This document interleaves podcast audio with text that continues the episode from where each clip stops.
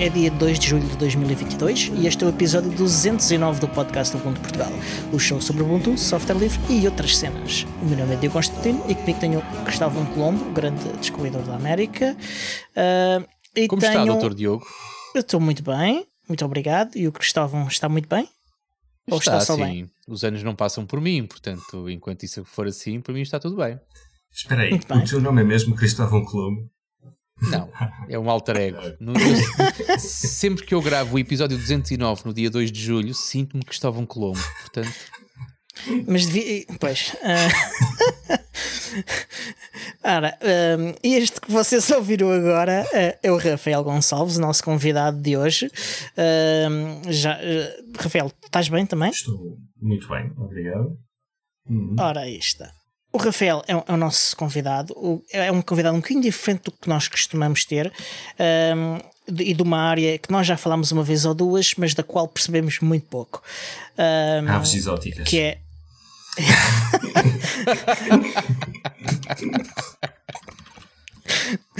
Boa. também, uh, admito, admito que também não percebo muito aves exóticas. Estou aqui para vos falar Rafael. Para mim podes vir todas as semanas. Olha, já estou já a adorar. Eu, por mim, sim senhor. Hum. Sim. Sim. Um, o, o, Rafael um, é aquilo que eu categorizaria como um game developer e ele já vai explicar melhor o que é isto. Um, e, e, ele especializa-se ou, ou, tem uma, uma predileção por algumas tecnologias que são software livre e que são, uh, para mim, interessantes. O meu Blender uh, e a outra que, que, que, que, ainda me interessa mais, é, que é o Godot, que, que ele já vai explicar o que é que é. Uhum. Uh, muito obrigado por vires. Um, e pá, antes, antes de irmos falar destas coisas todas, uh, explica-nos um pouco uh, quem és tu, como é que chegaste uh, a esta área de, do, do, game development e de, das tecnologias, isso tudo. Ora bem, espero que tenhamos pelo menos duas ou três horas só para essa questão, porque. Qual é o sentido da vida? Sim. Não, ora bem, eu vou, vou começar desde o princípio, mas pronto, vou tentar ser sucinto. Um, Portanto, eu nasci em Irmesinde em uh, 1984. Uh, uhum. Não nasci mesmo em Irmesinde, foi no Hospital São João, mas eles já estavam a, a começar a registrar os bebés uh, no sítio onde os pais viviam, porque senão toda a gente no Porto nascia no Hospital São João, portanto, naquela. em Paranhos, acho que é Paranhos. Aliás, aliás uhum. foi assim que eu, é assim que eu sou natural de Lisboa, porque Exato. a minha família não era de Lisboa. Uh, e yeah. então, isto para dizer uh, pronto, o, o contexto, irmos indo. Uh, irmos indo, para quem não conhece, ou, quem só conhece do, do Gato Fedorento, uh, não, não é. Ah, não é, pois não, é. Assim. Uh, irmos indo é uma, uma, uma cidade dormitório, o, foi assim que começou, nos arredores do Porto. Uh, muita gente que, que, que, trabalha no Porto uh, vive em Irmesinde, ou dorme em Irmesinde, e, e, e, tem a sua vida no Porto. E então, uh, os, o meu percurso foi sobretudo artístico. Eu venho de uma, de uma família onde há, há, muita gente que padece dessa, dessa doença crónica. Uh, artistas, professores de arte, o meu pai é arquiteto, a minha mãe é, é cineasta, uh, professora de cinema. Um, e, uh, Olha e que então... bom, se calhar temos amigos em comum. Já lá vamos. não sei, eles deixaram-se, eles não, não, portanto, agora já não, não praticam essas atividades de maneira ativa, são, são professores das disciplinas correspondentes. Uhum. Uh, mas, uh, sim, portanto, neste, neste contexto, portanto, eu, eu uh, fui à Soares Reis, que aliás é, é, uma escola, é uma escola onde inclusive o meu avô frequentou, uh, portanto é assim uma coisa de casta, uh, uhum. e, uh, e então depois fiz as Belas Artes e desde muito cedo tive um interesse por tudo que é artes visuais, banda desenhada, animação, é, coisas assim. E, uh, Mas entanto, acompanhas ou produzes? Desculpa estar a interromper, mas eu, eu, começo, eu começo a fazer perguntas que eu tenho curiosidade. É, preciso, tu, tu... É, é, esperar, é esperar até lá. Então, isto ainda sou criança, eu estou a falar, ainda tenho. Não, sou, sou adolescente para ir à São Reis, e, uh, é. mas antes, mesmo antes disso já fazia workshops em Espinho, na Sinanima, etc. Uh, e então uh, chegou o momento de ir a, estudos superiores, uh, Belas Artes, aquilo a Soares Reis é um bocado trampolim para, para as Belas Artes do Porto, um, como é o Arroio é, em Lisboa para, para, para Adoro Arroio, exatamente. Uh, e então eu uh, fiz escultura nas Belas Artes do Porto, na altura em que era 5 anos e saías lá com uma licenciatura e, e chauzinho, e o meu ano foi o último que foi assim. Aliás, eu acabei os 5 anos, a disseram mãe, fica mais um e a gente está-te. E eu, tá. Chauzesco. Chauzinho. Assim. Pois. Um, e, uh, e então a escultura, não, é? uh, não sei se estão a ver que, tipo de, de, de coisas uma pessoa lida com nessa, nessas disciplinas, começas com uma coisa muito, muito tradicional, esculpir, usar o. Uh, uh, eu, aliás, entre, entre parênteses, vocês vão me perdoar que eu, o meu português é um bocadinho. às vezes faltam palavras. Uh, okay. Devido a ter passado uma grande parte da minha vida lá fora e da minha, a minha companheira francesa, portanto passo também uma grande parte do dia a falar francês e, uh, e os meus clientes falam todos inglês, de maneira que isto durante o dia anda aqui muita, muita salada e eu esqueço, eu, eu às vezes até uso palavras francesas falando português ou, ou uh, aportuguesadas, palavras francesas aportuguesadas. Nós não uh, percebermos ou se acharmos que quem nos vai ouvir não percebe, a gente, a gente faz a ressalva, não te preocupes. Obrigado. Sim. Portanto, no, no, na semana passada gravámos um. Ficam já a saber quando é que foi gravado, mas também já disse que foi data, portanto já, já podem saber. Uh, os primeiros 5 minutos do nosso podcast foram em catalão, portanto. Percebes? Ficaste calado 5 minutos, Diogo, conseguiste. Eu por acaso ainda não ouvi quase, o episódio. Quase. Mas vale a pena, vale a pena. Ok. É que não, não devido, uh, não, não, não por mim, não por mim. que achamos que o outro ainda é mais chanfrado do que eu. Às vezes disfarce é melhor, mas. Uh, Continua, Rafael, não, não, não percas a embalagem. Portanto, Como é que eu estava? Estavas a falar do. do estavas nos teus do... clientes que eram ingleses, na tua, na tua não, mulher que é francesa, não, não. és poliglota e falhas algumas palavras. Sim, e, e licenciaste uh, em escultura. E, e... Portanto, é uma, é uma coisa que é muito uh, desligada de, do IT, sim, sim, é um facto. sim, quer dizer, mais para o fim há um bocado uma. Um, ah, mesmo na, nessa altura era muito difícil, mas ah, porque já foi há uns tempos. Imagino que hoje em dia, na, na Faculdade de Belas Artes do Porto, uh, quem se interessar, não é? Porque no fim do, do percurso já é qualquer coisa mais tipo instalação e assim, de maneira que tens, que tens essa possibilidade de fazer coisas mais, mais, mais digitais, mais por programação, etc. Mas naquele uhum. tempo não havia nada, havia vídeo que eu, que eu optei, mas mesmo assim era muito arcaico. Uh, de maneira que eu saí da faculdade, quer dizer, eu fazia as minhas coisas com computadores, não é? Eu fazia, aliás, que é uma, coisa sequer interessante, eu desde, desde a secundária fazia música com trackers. Um, e, uh, e pronto, era, era isso o meu conhecimento de, de, de informática. Eu jogava videojogos, obviamente, uh, okay. não de uma maneira exacerbada. Uh, aliás, porque eu nunca tive uma consola na minha vida, note-se. Mas houve aí uma grande frustração de eu querer e não ter, e de, de se calhar hoje em dia estar a vingar-me.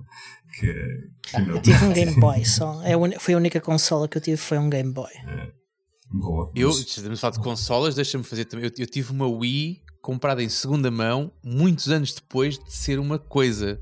Portanto, porque achei que seria uma consola fixe para jogar no inverno, seja, como é daquelas coisas de mexer e tal, a malta mexe-se em cima é. do, à frente da televisão, é e achei que era a consola festas. mais saudável para oferecer à, à, à, minha filha na altura, era só uma, mas foi a única consola, que, aliás, que ainda há de estar aí alguns num saco ou numa caixa, eh, porque neste momento tem pouco uso, mas foi a única também, portanto, agora deves, falaste como quem tem muitas agora, mas já lá chegamos, eu não vou fazer mais perguntas. Mas, vou... Eh, para, para, para, pode ser escandalizante, mas o que eu tenho ligado a, a portanto, à televisão central da, da sala, que faz parte do, do PAC Média, aqui da, da vivenda, um, é uma PS3, portanto, Sim, é o teu leitor de DVD. Que muita gente acha que é um, uma coisa já retro uh, hoje em uhum. dia. Sim, sim. Okay. sim. Sim, um, eu, não, eu não considero, mas consigo perceber que outros considerem. Sim. E uh, isso, sobretudo quando eu estou aqui, tipo, as pessoas que eu sigo no Twitter, etc., toda a gente tem PS5, etc. Eu estou aqui com a minha PS3, mas gosto dela. Uh, fora isso, uh, vinguei uh, comprando as, as Game Boys todas que existem e que, e que tenho as aí. e que são muito bonitas, que é, que é excelente. É, é só, só, olhar para elas. Eu não jogo propriamente dito, só, só ponho-as ponho à minha frente e olho para elas. É, sim. Adoras, ok. Não, mas também. Uh, e onde é que eu estava? Portanto, uh, sim, uh, saindo da, da faculdade, uh, surgiu a oportunidade. Ah, sim, esqueci-me, fiz um ano de Erasmus na Polónia, em Cracóvia. De seguida, surgiu a oportunidade de fazer um estágio num, num estúdio de animação stop motion em Paris. uma oportunidade que eu agarrei com as quatro mãos. Uh, uhum. Então, que era, que era alternativa a ficar Mas mais um foi ano. Um acaso, foi um acaso ou foi uma coisa que tu procuravas?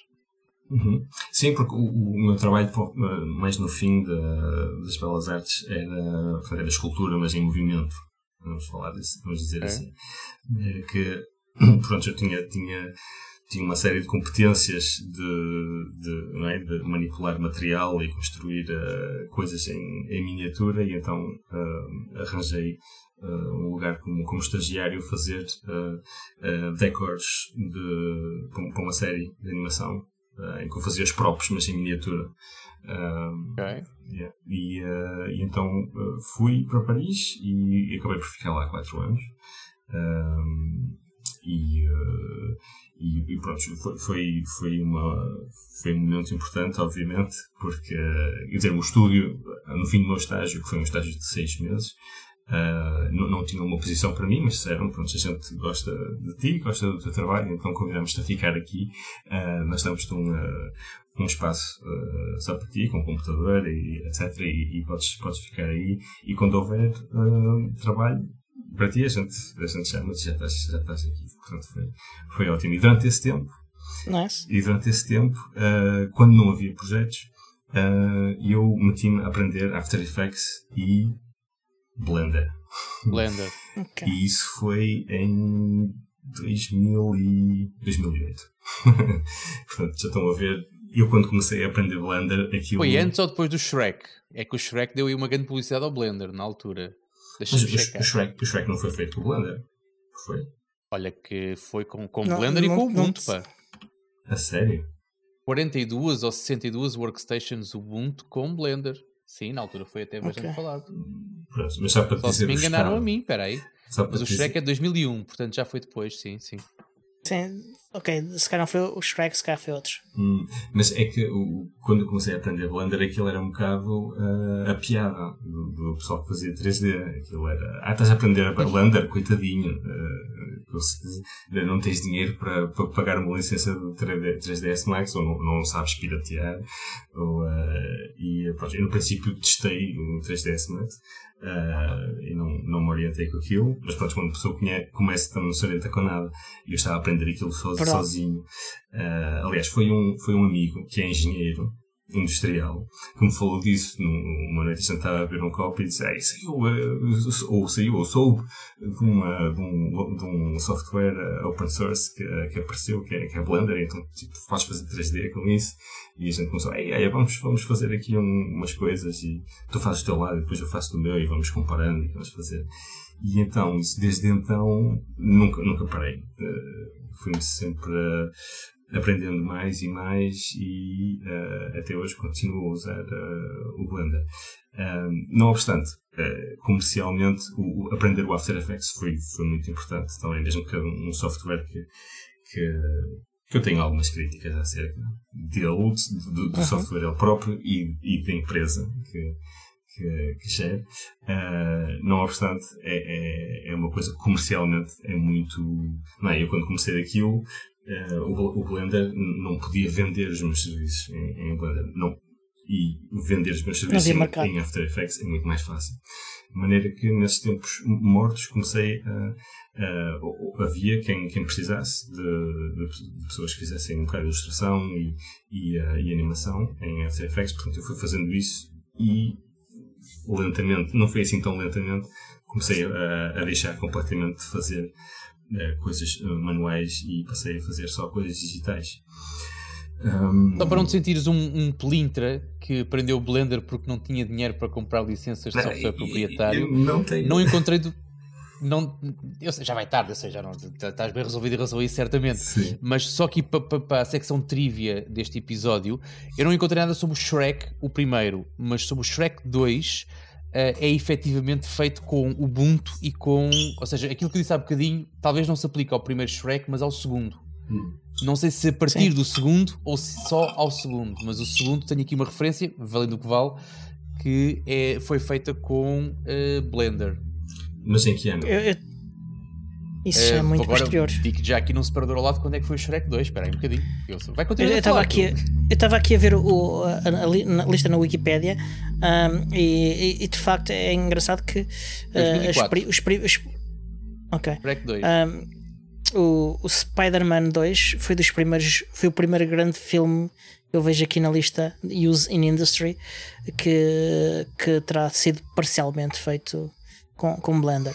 Uh, e depois vejo uh, filmes que foram nomeados para, para, os, uh, para, os, Oscars e coisas desse tipo que também tiveram algum trabalho com o Blender. Engraçado. Não, a verdade é que na altura, yep. e, e, pronto, tendo acompanhado a evolução do, do software, na altura não, não há comparação. Quer dizer, ah, sim. obviamente a, a, a tecnologia global foi avançando, uh, mas, mas uh, na altura, em relação ao que se fazia nos outros softwares, a diferença, não é? Imagina, tem aqui o 3ds Max, está aqui o Blender.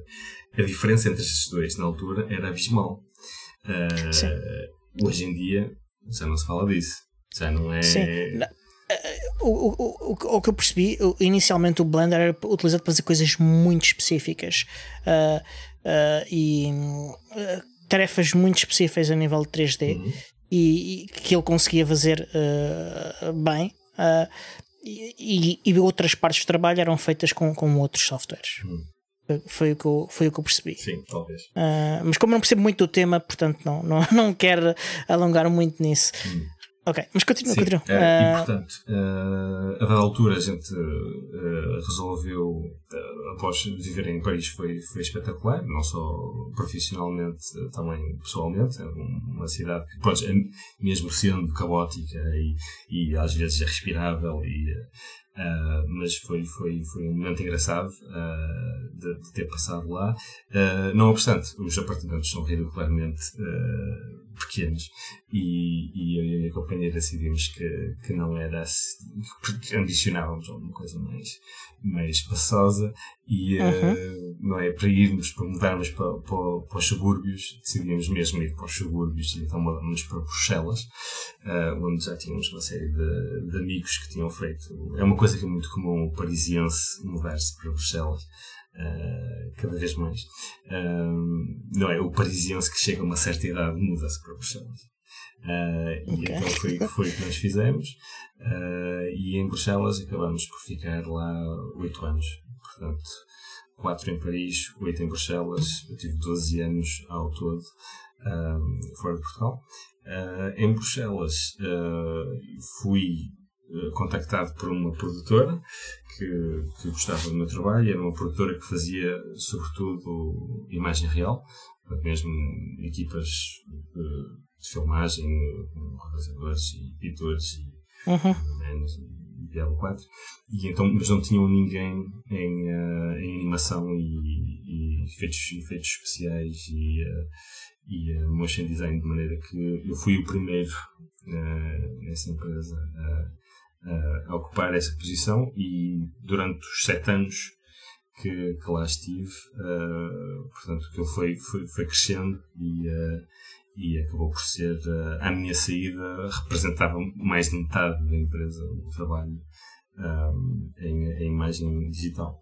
De maneira que eu, eu estive sempre à frente desse, desse departamento Uh, então foi isso que fiz durante, durante esses sete anos, foi, foi trabalhar em, em publicidade e em, uh, em tudo, né, filmes de comunicação, filmes de ficção, comentários uh, genéricos, uh, tudo tudo que envolva a imagem a imagem digital, não é? em movimento, uh, uhum. era, era isso que nós, que nós fazíamos. Uh, trackings e uh, ilustração e pronto, esse, esse leque todo de, de coisas e importa se calhar uh, falar uh, chegou um momento em que pronto, no princípio era só coisas bastante básicas em, em 2D e, uh, e, e, em motion design. E depois chegou uma altura em que eu estava cada vez mais a puxar vamos começar a fazer 3D e eles acabaram por, por estar de acordo, quer dizer, já se fazia 3D, mas era sempre externo, e, uhum. e então eles disseram, pronto, nós estamos de acordo, nós já fizemos uma experiência, tu fizeste uma coisa com o Blender e, e funcionou bem, uh, de maneira que tens de fazer agora um estudo de mercado para recomendar uh, não é, finalmente a pipeline que a gente iria adaptar. E então nesse, nessa altura disse bem, pronto, vocês podem optar pelo cinema 4D ou 3ds Max, mas uh, o que eu recomendo mesmo é, é o Blender. Uh, mesmo que haja riscos associados e que é um projeto open source e se calhar a qualquer momento pode, pode, podem, podem deixar de desenvolver por uma razão ou por, ou por outra, é um risco, mas uh, eu acredito na, nesse projeto, é uma, é um, e eu já o, já o domino e, uh, e creio que é uma coisa que vai continuar a crescer e foi uma ótima. Eles aceitaram, especialmente também acho porque eu disse-lhes que custava zero e antes começa, obviamente, interessa-lhes. Um, e então, Mas há quanto tempo? Isso foi em. Ora bem, eu cheguei. Isso, deve ter, isso foi logo, quase no princípio, deve ter sido tipo em 2013.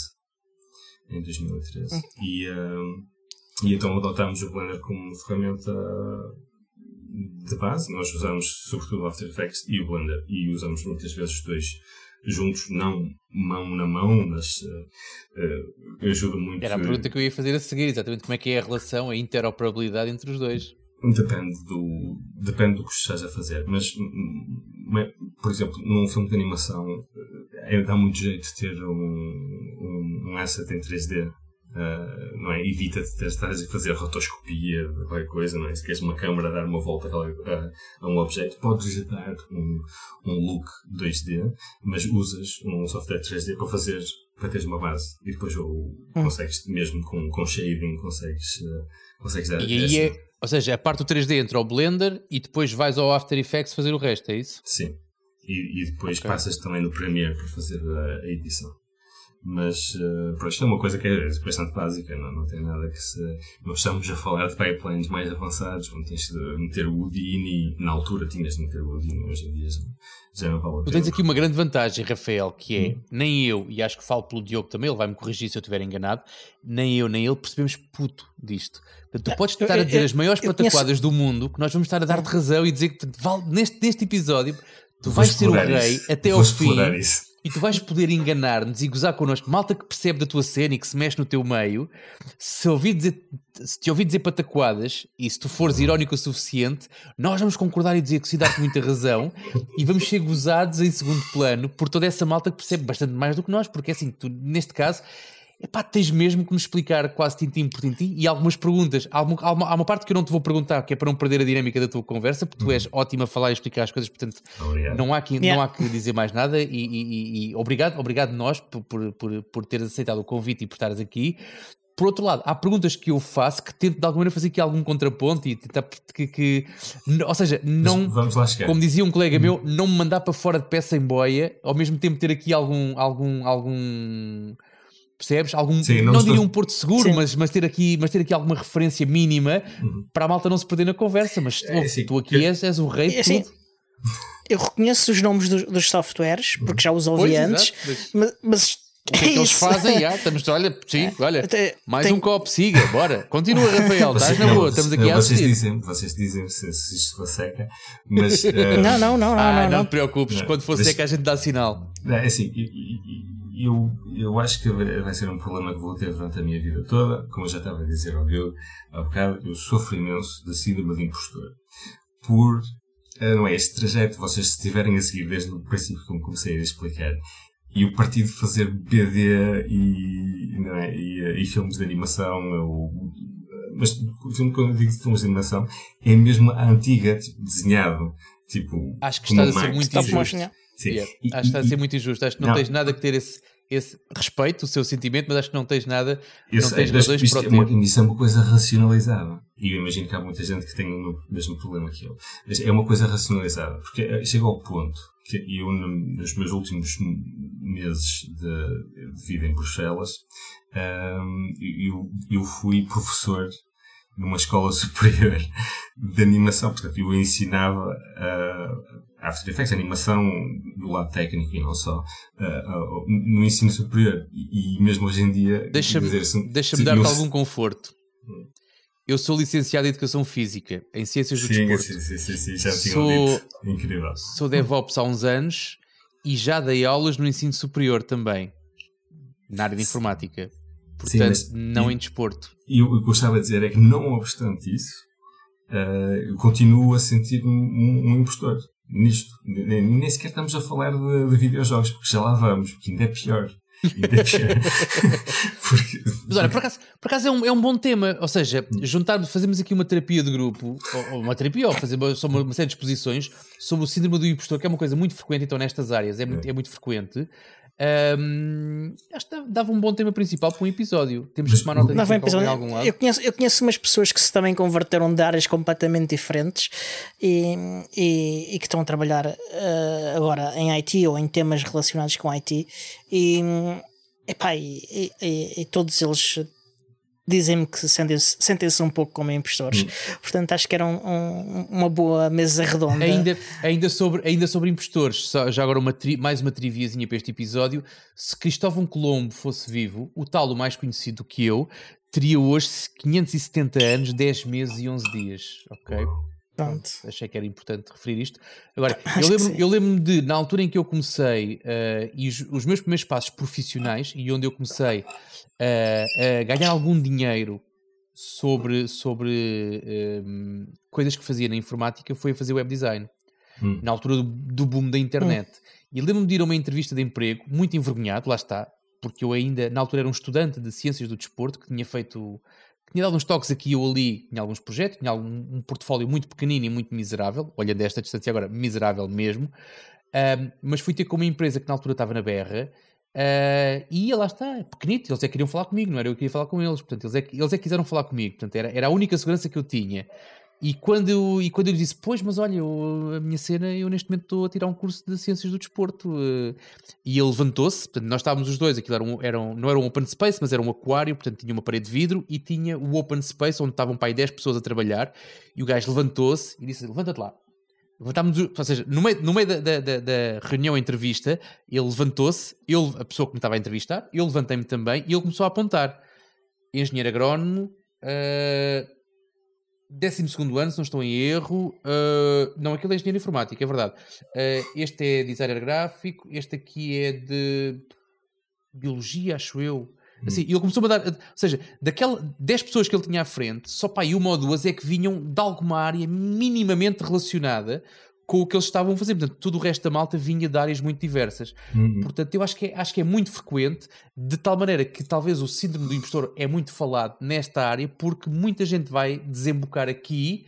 É pá, porque é, e não é por isso que é um pior profissional ou que, é, ou, ou que desempenha pior a não, sua tarefa. Uhum. Exatamente. Agora, Sim, não, o sentimento acho que é legítimo. Isso, mas isso é uma coisa racionalizada. Porque o que uma pessoa sente mesmo é que a, a qualquer momento vai das pessoas que são muito específicas, especialmente quando eu estava a, trabalhar em Bruxelas, isso acontecia frequentemente, de, de ter uh, inter, pessoas que intervêm no teu projeto que são os tipos tipo, Os mais a, a, autoridade numa cena específica e, e a, qualquer, a, a, qualquer momento de, de, eu estar a falar e eles, eles dizerem, mas tu não sabes do que é que estás a falar.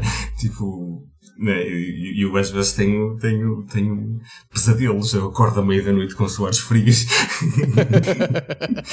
e, um, e então, mas, mas isto que eu estava a dizer, ah, sim, uh, uma parte, uh, mas, mas é uma coisa também, pronto, esse trajeto é elíptico e eu acho que é uma coisa que eu, que eu, que eu aprecio é que é o, uh, como é que chama? O Homem da Renascença. Uh, é um tipo que sabe fazer muitas coisas. Especializar. Uh, parece-me parece pobre. Tudo bem, uh, isto, o pessoal que é obcecado só com uma cena também é muito interessante, mas, uh, mas eu pessoalmente é, é essa ótica que, que eu prefiro, de, de, de, experimentar uma coisa e depois fazer outra. E, de qualquer Deixa-me deixa fazer referência.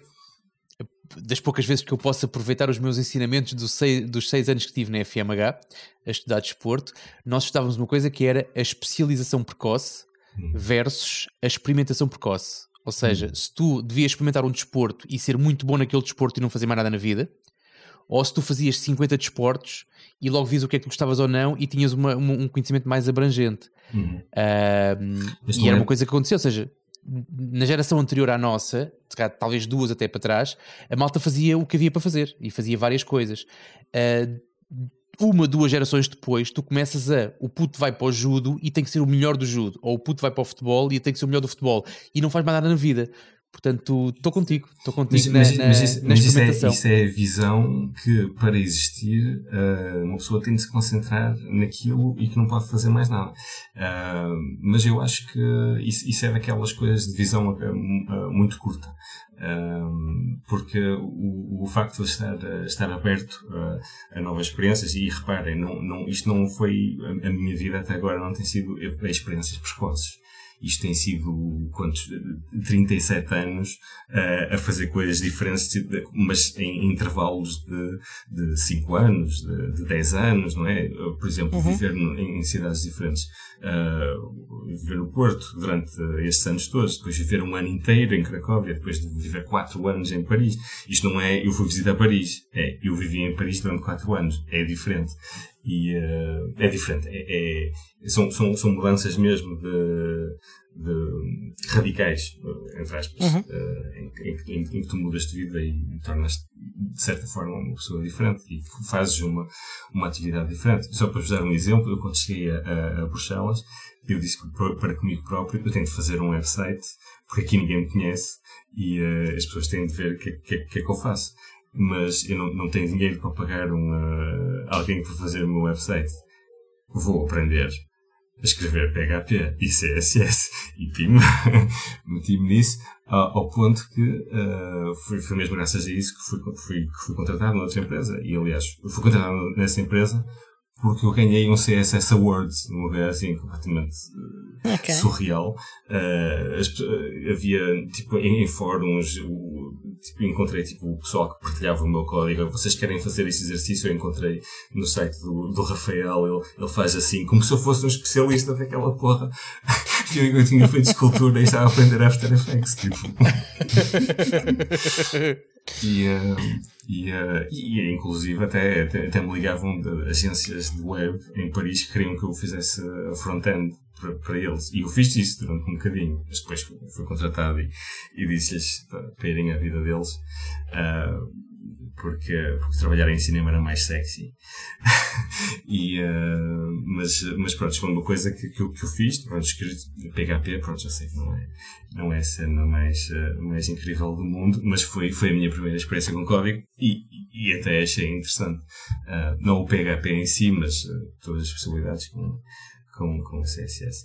Um, uhum. E uh, isto tudo, onde é que eu estava? Pronto, e, e após sete anos e meio nessa empresa, uh, a família estava a crescer e mais uma vez a gente disse para, para nós próprios que uh, o nosso apartamento em Bruxelas já era pelo menos o triplo do, do nosso apartamento em Paris, mas ainda precisamos de mais. e então, se vamos mudar-nos para os subúrbios, ao menos, e vamos mesmo para os subúrbios, então vamos para Portugal. Uh, e, uh, e, e, aqui estou de volta eu em Hermesinde, uh, o centro do mundo. e, Pelo menos do teu mundo. Sim, sim, sim. Não, não, aliás, isso é uma. Não é só do meu mundo, é. é... Da tua família? Não, não, não. Porque eu costumo dizer isso e que não é mentira cientificamente, porque o centro do universo é por todo lado. Visto que é, é, como um balão. É verdade, é verdade. É como, é como um balão que era pequenino que foi expandindo, portanto, o centro do universo. Então, sim, sim. todo lado. Um, Pronto, vocês onde, onde, onde remarquei que eu não perco uma oportunidade para dizer bem de. Um, e é, que é vender, vender a tua terra, muito bem. É Sim, eu, eu, eu, tenho ambições que isto seja conhecido mais do que, mais do que a terra das gajas boas. Uh, tenho, eu gostaria.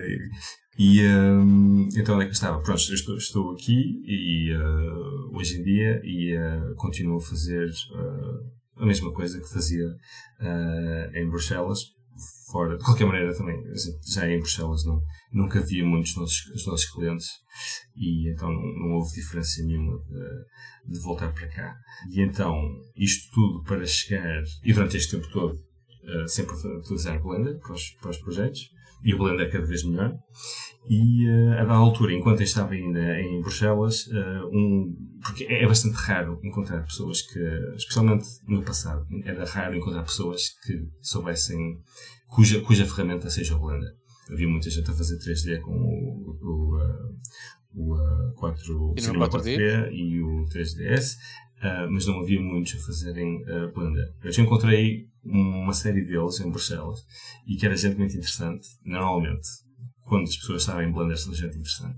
Uh, e, é. e, e, então encontrei um tipo que, que se chama Ronan Zegers, que é, que é um, um colega e amigo com quem continuo a, a trabalhar, ele, ele continua lá em, em Bruxelas, e então trabalhamos juntos numa série de coisas, em, em, em vídeo, mas também trabalhamos juntos em, uh, em videojogos, porque uh, pronto, foi, foi ele que me falou do, do Godot, mas ele está sempre metido nessas coisas do FOSDEM, etc.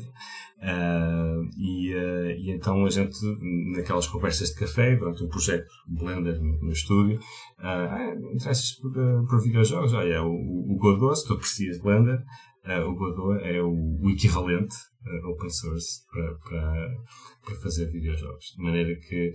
Uh, Deixa-me deixa fazer só Sim. interromper, vais ter que explicar o que é que é o Godot, porque eu não sei Godot. o que é, o Diogo também não, quem nos ouve não sabe. Sim. Para quem não sabe o que é, que é o Blender, o Blender é um, é um, é um software de, de, para fazer uh, 3D. Podes modelizar, podes uh, fazer texturas, podes uh, fazer shading, podes fazer esqueletos, podes fazer aves exóticas. Só para ver se vocês estão atentos. já, já, já tenho o plug. Sim, podes, sim, sim. Podes fazer aves exóticas, podes modelar uma ave exótica, etc. Uh, e então podes fazer isso tudo. O Rio, uh, será que o Rio foi feito no Blend, com, com, com, com a ajuda do Blender? Há uma série, há uma série de, de, de, produções, mas mais, das mais recentes, creio, que usam talvez exclusivamente o, o Blender. Uh, eu sei que, por exemplo, a Ubisoft uh, tem um estúdio só para fazer animação e eles usam só o Blender. Uh, e não é o único, há, há cada vez mais uh, estúdios a, a, usar Blender ou a incluir Blender no, nos pipelines uh, deles. Eu estava aqui a olhar e o, o mais recente estu grande estúdio a adotar, e que adotou este ano já, foi a Warner Brothers. Hum, só para verem, só para verem. Uh, não, mas é, é, incrível, é um projeto que realmente, quer dizer, eu não conheço muito fora desta área, uh, mas uh, pelo menos do que eu vejo, é mesmo um dos projetos open source que, que é o que tem, que tem um sucesso incrível. Que tem uma adoção Sim, é. pela, pela indústria que, Sim. que é, e tem uma dinâmica que funciona muito bem. O, o, Tono Rosandal é, é, é, o meu herói, basicamente. É ele e o Juan Dinetsky, que é do Godot, que eu vou explicar o que é que é. Uh, portanto, o Godot é um bocado o equivalente do Blender. O Blender teve uma parte interativa durante um tempo, uh, mas que, enfim, nunca foi desenvolvido muito, muito aprofundadamente e, uh, e de qualquer maneira acho que seria. O Blender já é tão grande e eu, destes anos todos a utilizar Blender, hum, há, há coisas que ainda, que ainda não conheço. Uh, alguém uhum. que diga que conheço o Blender completamente, só mesmo quem, quem o cria, e mesmo, e mesmo esses acho que não, porque é, é, eles têm equipas que, desenvolvem só escultura, ou só, só modelização, só UV unwrapping, não sei. Uh, e de maneira que. Eu, eu conheço quem usa para fazer edição de vídeo para, eh, são youtubers e, e usam para edição de vídeo. Podes fazer isso também. E, e a dada altura podias fazer videojogos. no Blender. Mas okay. eu acho que foi uma boa decisão. É um, é um aspecto que não está a ser. Uh, que, que, não investem nisso. E acho que é uma boa ideia, porque uma ferramenta como o Godot é, é muito mais. justifica-se. É? São, são projetos que, uh, de uma certa forma, são muito complementares. Uh, aliás, toda a gente usa Godot, ou a maior parte das pessoas que usam Godot, uh, e que usam para fazer jogos em 3D, usam Blender, uh, não é? E há, e há uma, acho que não, não, não é assim para já, mas eles trabalham de uma maneira uh, para o futuro, para que seja, para que haja uma passagem de um para o outro que seja mais fluida. Uh, nomeadamente se tu, tu, trabalhas sobre uma cena em 3D, que, que só o facto de, de fazeres um save no Blender que, que seja atualizado diretamente no, uh, no Godot, acho que isso é o, seria o objetivo final. Sim. Um, e, portanto, isto leva-me a querer explicar o que é, é o Godot. O Godot é um motor de videojogos um, que é também open source. É, foi criado o Core Contributor. Uh, não sei se, como é que se diz em português. O contribuidor central. O responsável, principal, sim. sim. É, o principal responsável. É, é, é o Juan Vamos chamar assim. Que é, que é um argentino uh, que começou por fazer, fazer o seu próprio motor de, de videojogos para o seu estúdio. Aliás, foi ele que fez, foi o estúdio dele, que, que agora já não existe, que fez o, a aventura point and click do uh, Dog Mendonça e Pizza Boy. Não sei se. Eu conheço. Que é uma BD portuguesa. Okay. Um, e então o, o, o, estúdio não, não, não sobreviveu, não obstante, ele levou o, esse, esse trabalho do, do motor para um, um, enquadramento de, open source. E, uh, e, então hoje temos o Godot que é um, que é um eu diria que fazendo retrospectivamente é? quando eu comecei a aprender Blender quando era estagiário uh, foi uma decisão uh, foi, foi porque via-se obviamente que, que o Blender na altura faltavam algumas coisas. Era muito podias chegar a resultados mas tinhas muito mais trabalho etc e eu acho que hoje em dia, uh, não é, os competidores do Godot são competidores. É assim, são as, as alternativas uh, que não são open source, uhum. que são Unity e Unreal, entre outros, mas estes são os principais. pronto, é, a diferença que há entre estas soluções neste momento também está bastante dispara. Da mesma maneira que, que o Blender estava dispara do 3ds Max na, na altura. E que hoje em dia, de todo, há muita gente a, a, a sair de 3ds Max para, para aprender Blender, sobretudo, sobretudo agora com os, uh, os planos de, de, de subscrição da, Autodesk uhum. que são completamente não, não cabem na cabeça de ninguém uh, e então eles okay. fartam-se de perder utilizadores para, para o Blender e uh, eu acho que hoje em dia o Godot está nesse, nesse momento é um projeto que tem, que okay. tem todas as uh, que, tem, que tem um futuro que acho que, que vai ser uh, tão rabioso quanto uh, o do Blender teve. Quais são, quais são os títulos mais, mais sonantes? Assim, está a falar de um gajo que não é gamer, que sou eu, e o Diogo também não é, portanto, uhum. mais uma vez estás a reinar aqui, podes dizer o que te Eu jogo de vez em quando, mas, mas coisas simples. Mas Por acaso jogos em Godot. Por acaso uh, jogos em Godot. Agora, uh, que, jogos, que jogos mais sonantes é que foram desenvolvidos recorrendo ao Godot? O Zero AD. Não, não. Uh, é assim, um, o, Godot é uma, uma ferramenta que pode ser utilizada para fazer muita coisa, não tem de ser só jogos. Onde o Godot okay. está a ter muito, uh, muito sucesso, um sucesso, entre aspas, está a ser uh, utilizado de uma maneira muito agressiva, é tudo que é uh, jogos de casino. Uh, portanto, quando vais a um casino não sei onde, uh, tem slot machines, que, tem, que é um programa, e então isso hoje em dia okay. está a ser muito feito em, em Godot. Isso é a coisa que hoje em dia provavelmente não é, estás a falar de uma coisa mainstream, uh, tu podes ver o Godot nessas, nessas coisas. Uh, mas a, meu conhecimento, para já, não há assim um, um jogo que é incrivelmente conhecido Ok.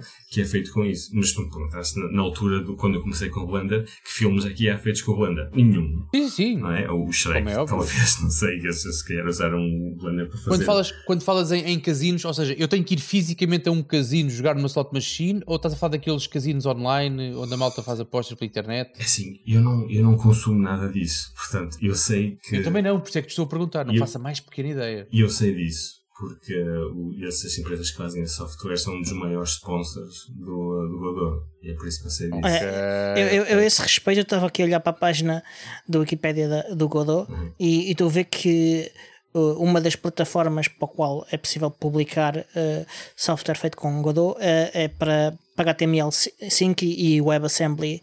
Portanto, em teoria, consegues fazer um jogo uh, que, que jogas online no teu browser uh, com Godot. Exatamente. Eh, Mas, mas voltando aqui um bocadinho para trás, porque eu não, não sei se é claro para toda a gente, principalmente para quem não está tanto neste mundo, é o que é que plataformas, tanto game engines como o, God, o Godot, facilitam ahm, no, no desenvolvimento de jogos. eh, portanto, Que eu não sei se isso é claro. O, o Godot é um. eh, portanto, aquilo. Como é que dizer? Não sei se vocês estão a ver que quando abres o Godot, eh, aquilo é uma. É um software, como, como um- abres um After Effects, ou um Premiere, ou um Blender. Tens, uma, tens um, um viewport, tens, eh, tens o teu projeto, tens os teus assets, tens eh, uma série que é, tem essa aparência. Um, não obstante, tu, tu podes editar visualmente. Uh, podes, por exemplo, se estás a fazer um, um jogo 2D ou podes fazer também um jogo 3D, veja os teus assets na tua lista e podes mesmo largá-los na tua cena uh, e depois isso tudo uh, corresponde a um node e, e os nodes são, são bocados de código, não é? são, são, são scripts que, estão, que têm uma hierarquia cada cena, eh, aquilo é por cenas, cada cena tem uma, uma raiz e depois tem, tem os filhotes, eh, e tudo isso é, é- é- corresponde a código não é? por trás, e tu podes aceder ah, a, a- isso. Dizer, tu, podes, eh, por exemplo, tens um, um node que, que é um node de base, que é um espacial, por exemplo, que corresponde a um, que tem todas as propriedades de posição em, em- no espaço tridimensional, e tu podes juntar o teu próprio script a isso, ou criar, ou adaptá-lo, não é? De, pegar naquilo como base e, eh, e mudar. Eu não sei se, se- se as pessoas sabem o que é que é um, um- esse tipo de arquiteturas nodais. Ah, não sei se é claro para toda a gente, porque isso também se Para usa. mim não é. Ok. Ah, n- nodes são, são tipo, é tipo visual scripting. Isso diz, diz alguma coisa?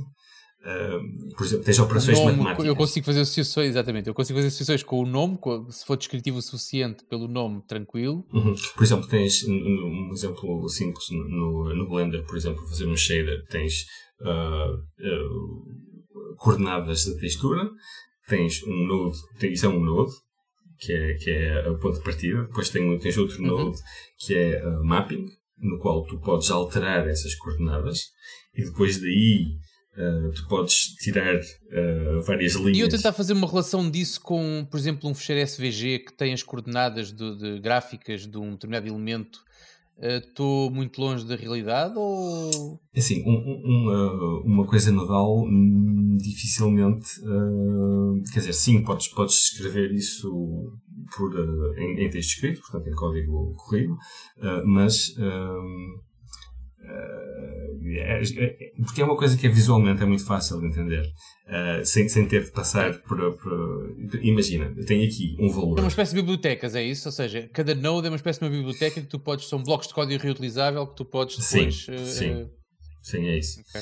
Sim. Hum, Portanto, e, o- que o Godot permite ah, é, é manipular cada, cada um desses blocos, vá, Uhum. de forma a, a facilitar a integração en- en- de- de- entre cada um deles e a interação deles ah, com contextos específicos. Hum, sim, eh, imagina, imagina esse exemplo que eu estava a dizer. Tens, tens um, imagina, estás a fazer um jogo da malha. Ok? Vocês esquecem o jogo da malha. Uhum. Sim, sim. Eu, eu, por acaso tenho, um- tenho um protótipo. Eu não sei se todos os nossos, não sei se todos os nossos ouvintes conhecem. Sei que alguns por conhecem. Acaso, por acaso, sim, sim, sim. Sei, okay. sei, mas mas Bem alguns não sei. Diogo, sim, senhor. Ok, eu não sei se este por acaso tem um protótipo do jogo da Maia feito em Godot. Uh, ok. Que não está, não está em desenvolvimento ativo, mas eu achei muita piada porque era tipo, seria o Malha Simulator de 2022. Estou a imaginar tipo uma Flight Simulator É com esse tipo de gráficos, mas de malha.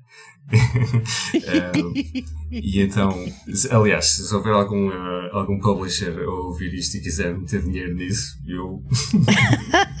Nós deixamos os teus contactos nas notas do episódio. Ótimo, portanto, ótimo. tranquilo. Um, e então, uh, o que eu estava a dizer, assim, imagina, tens o jogo da malha. Uh, aquilo, se eu fizesse isso no Godot, eu começava por fazer uma, uma, uma cena de base que tem um, um node espacial que tem todas as propriedades de, de posição no espaço, no qual eu posiciono o, a minha mesh em 3D, por exemplo. E isso é um, é, faz um, mesmo uma hierarquia. Portanto, o, o mesh em 3D é filho do spatial. Uh, e e tu, todos esses, esses nodes, e depois tem, tem um outro node que são as malhas, tem outro node que é o player, tem o. Isso, isso no Godot não se vê tanto um, como uma interface de shading, que é muito corrente, que se utiliza. Eu agora estou a voltar para, para as uh, analogias de, do, do filme, dos efeitos uh, visuais, uh, que, que, é, que, é, o shading como se faz no, no Blender e, e como se usa também para, para, criar geometria agora no Blender e sempre foi, no caso, no Houdini. O Houdini é conhecido como sendo o, o software que começou desde muito cedo a, a tudo ser nodal. E isso dá-te uma liberdade incrível. Uh, e, um, e o Blender está, está aí nessa, nessa, nessa visão também. E o Godot uh, também. Tudo, tudo é, é nodal no, no Godot. Tu fazes a tua cena toda complexa de, de, com a malha, com o jogador, com, a, com a, o terreno, com, com tudo isso e que interagem umas coisas com as outras. E, e por exemplo, todo, todas essas, essas, uh, essas partes têm o, um script associado que, que corresponde a, não é? Se, se a malha entra em contacto com o pino, uh, há um contacto, há um sinal que é enviado para em cima na hierarquia e isso despoleta uma ação que é aparecer os pontos no ecrã, ganhaste três pontos. Uh, pronto, isso, isso, utilizar o Godot é isso. agora, eu, eu pessoalmente passo relativamente pouco tempo a olhar para uma interface, a olhar para, um, para uma coisa que, é, que são formas dimensionais. Tu passas a uma parte do tempo a olhar para, para, para Python, basicamente. É uma versão do GDScript okay. que é o que, que, eles, que eles usam.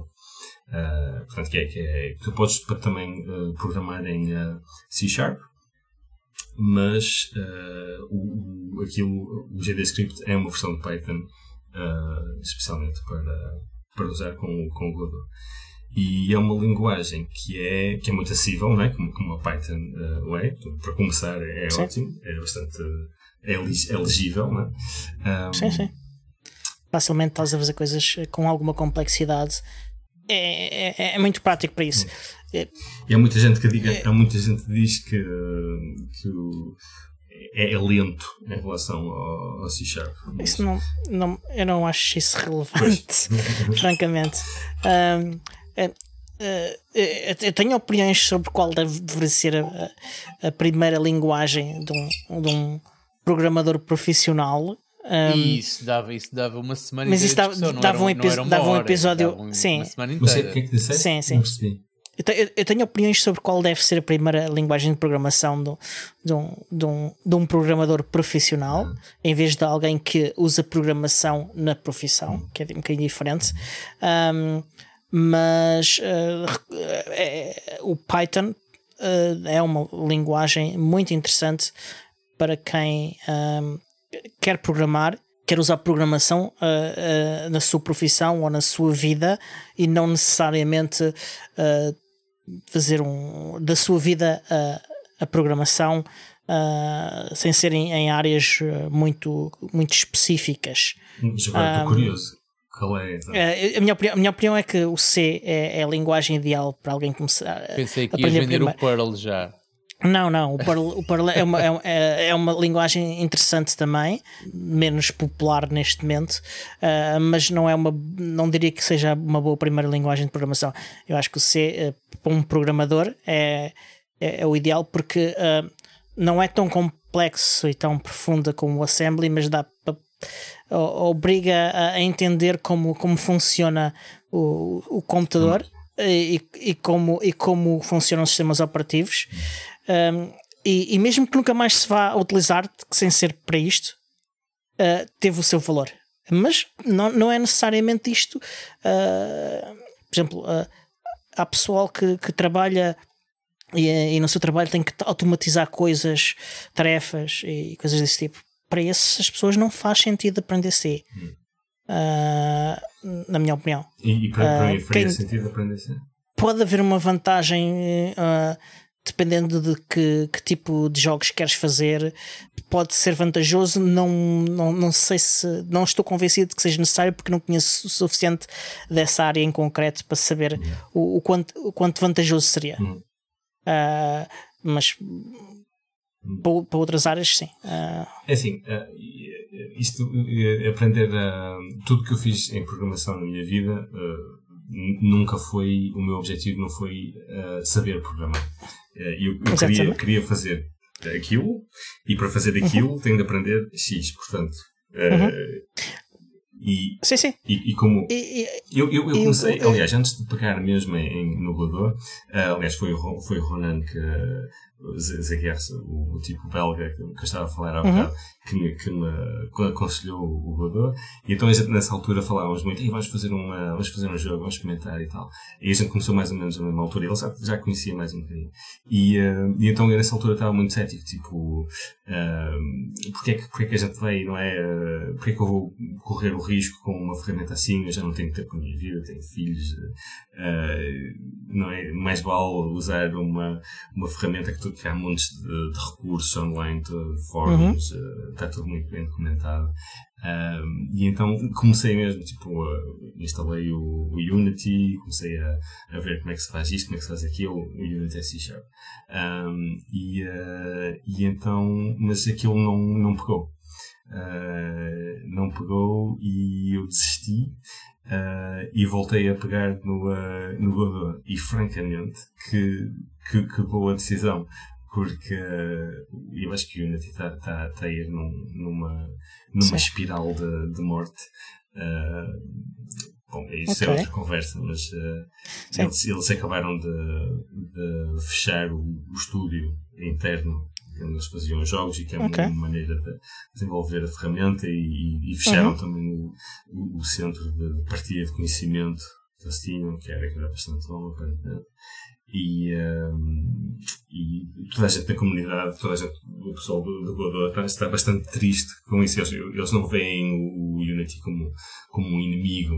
Uh, eles acham que, que, é, que é uma, uma comunidade interessante e que, e que muita coisa, não é? muitos jogos hoje em dia feitos com Unity e, uh, e que aquilo parece não estar. Uh, pronto, depois há aquela rivalidade com o Unreal e acho que o Unreal aí está, vai sugar muita gente do, do Unity e os, e os outros provavelmente vão, vão sair do Unity para, para se juntarem ao Godot e isso é ótimo.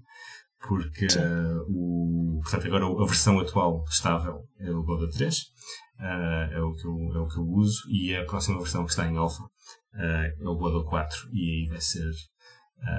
estamos, estamos a falar de um grande passo em frente a nível de, de, de, tudo, mas uh, especialmente vai ser muito mais imediato de chegar a, a resultados visualmente uh, avançados, vamos dizer assim.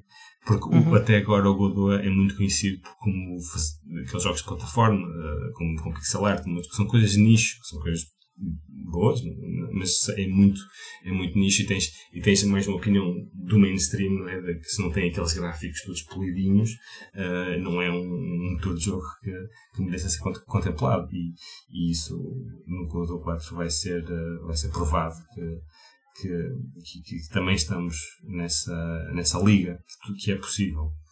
Uh, aliás, já com, no Godot 3 é possível fazer coisas que são, que são, que são, que são que tem um bom, uh, um bom feeling. Um, mas lá está, é aquela coisa de. Isto acontece no Godot 3 se uma pessoa puser mesmo as mãos no. Não é? Uma pessoa está ali a, a batalhar com, com o software uh, para chegar a esses resultados. Uh, enquanto que, não é? Aquela, aquela, mas isso é um bocado aquela filosofia dos presets de hoje em dia que eu, que eu detesto. Que é muita gente uh, na outra área, no, na área que me faz ganhar dinheiro do, do, do, do, dos vídeos e do motion design e dessas coisas. Há muita gente que é, epá, então uso um preset assim, um preset lá e meto um, uma coisa que já está feita e, uh, e depois o resultado é completamente genérico e é uma coisa que eu, que eu batalho contra isso, obviamente não é, mas é, é, é gente a ganhar a vida com, com isso, mas uh, pronto, só querem se calhar pôr aquilo a andar, mas sentes que o, que o produto não, não, não tem aquele amor que é, que é uma coisa que é, que é industrial. Uh, e eu, eu, posso continuar a falar durante horas, não é? Vocês têm de. Era aí que eu queria é, chegar. É, é, é, o sinal, o sinal... ser o mal da fita, mas estamos a chegar ao final e estamos com aquele sentimento que já tivemos várias vezes, Rafael e tu, a culpa disto é tua, que é temos aqui sumo para mais um, dois, não sei quantos, mas Fica, ou seja, mas, mas, terminar o episódio aqui que temos que fazer, até porque o senhor podcast, o senhor podcast vai-nos vai -nos fazer a folha Sim. se nós prolongarmos isto muito mais. Uhum. Mas uh, um, uma segunda parte desta conversa acho que é merecida. Uh, porque apesar de estás tu a monopolizar a conversa, dá a ideia que estás a ser um chato, mas não estás. Aliás, se nem eu nem o Diogo te interrompemos, é porque está a correr muito bem. Eu estou a adorar. Estou a adorar de te ouvir falar, estou a adorar de, de, de, de, lá está, tentar perceber uma área que de todo não é a minha e quero acreditar que quem nos ouve possa ter o mesmo sentimento, isso é fixe. Uhum. Agora, é uma inevitabilidade, temos que acabar isto, Diogo. Okay. Uh, agora, se calhar é, o que nós fazemos agora... é o que já fizemos antes, que é encerramos isto agora com a possibilidade de, se o Rafael não se arrependeu, de podemos marcar um outro dia com ele para continuar esta conversa. Ok, eu, eu, eu, eu estou, eu estou on board com isso, uh, especialmente porque okay. eu era suposto falar sobre Lagoa e acabei por falar da minha vida em Paris e, uh, e não, falaste outra... E bem, e não, bem. Não, não, mas foi, foi muito interessante porque Exatamente. Uh, um, tu falaste como é que uh, foi o teu caminho uh, para adotar estas ferramentas e, e, é um caminho que, que muita gente ou fez, ou vai fazer, ou está a pensar em fazer, e, e, e o conhecimento uh, sobre isso é, eu, eu, acho que é, que é muito relevante. Uh, e, e, também ajuda a, a estabelecer o, o próprio o crédito das, das ferramentas uh, em, em, fazer mudar a vida, a, a, as, as, carreiras das pessoas e tudo isso, hum. e, e, e, o, e, o, valor que elas têm, hum. é, é, que é um fator interessante. Eu lembro-me que havia um, a Canonical, que, que, é a empresa que está por trás do Ubuntu, uh, há, uns há uns tempos publicava um, de vez em quando uns tweets uh, a, a, apontar para, para, posts de blogs uh, pessoais das pessoas em que elas contavam como é que o Ubuntu mudou a sua vida. Uh, e, e lembro-me em particular de pessoas que o, o acesso a, a, a, ferramentas que, que, são software livre mudou completamente a sua vida. Houve pessoas que, que mudaram de continente, que, que deixaram de ser. Uh, não terem uh, coisas básicas da vida e, e passaram a viver bem e confortáveis e a ter famílias uh, a viver confortáveis e tudo isso. E, e, e, a tecnologia tem este impacto na vida das pessoas e, é, e, é, muito relevante. Mas já vamos com mais de uma hora. Sim, sim, sim. Ah, bem mais de uma hora e, resta-nos despedir. Eu quero agradecer-te mais uma vez por teres vindo ao, ao podcast. Faço só mais uma, uma pergunta que é onde é que as pessoas te podem encontrar? É, no Twitter sobretudo neste momento. Uh, bom, acerca do meu trabalho uh, como, quer dizer podem tentar me juntar no LinkedIn que vão ver um monte de, de coisas em relação a, a, a, portanto, a, animação e isso tudo, uh, mas uhum. uh, a única plataforma onde eu, onde eu, onde eu existo mais uh, seriamente é, no, é no Twitter, que é uhum. arroba Gonçalves, como G-O-N-Z-A. Não, ah, é, não tens de soltar que a gente depois é. inclui nos, nas notas. Já, assim, já, já, yeah, não te preocupes. Okay. ok. É Pronto, uh, resta então dizer que, que este show foi produzido por mim, Diogo Constantino, pelo Cristóvão Colombo. Uh, o Tiago Carreira. anos, mas aqui. O Tiago Carreira, não é? Pois claro. Tiago, Queres dar-te um bocadinho de espaço, é logo o quê? Eu estava a pensar no Carreira por causa de outra coisa. Um, e. e editado pelo Alexandre Carrapice, o Senhor Podcast. E até para a semana. Tchau, até à próxima. Obrigado.